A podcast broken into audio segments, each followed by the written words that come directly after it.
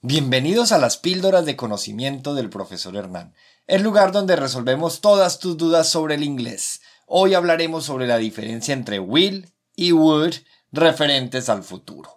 ¿Te confunden estos dos? Ambas son formas del verbo will, pero se usan en diferentes situaciones. Will se usa para hablar del futuro, mientras que would para expresar un deseo o una acción condicional. Desarrollemos la idea. Will se usa para hacer predicciones o para hablar de acciones que sucederán. Por ejemplo, I will go to the party tonight. Significa que tengo la intención de ir a la fiesta esta noche.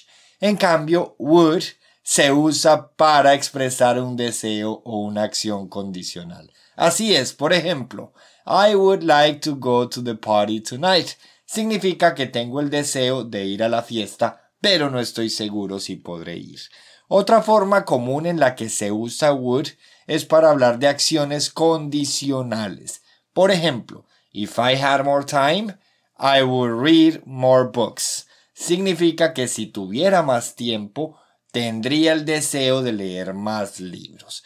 Así que no olvides, will se usa para acciones futuras y would para deseos o acciones condicionales. Recuerden que la práctica hace al maestro, así que a practicar para dominar estas formas verbales. Sigan adelante con su aprendizaje del inglés. Y hasta aquí llegamos con otra píldora del conocimiento en Hernan's English Classroom.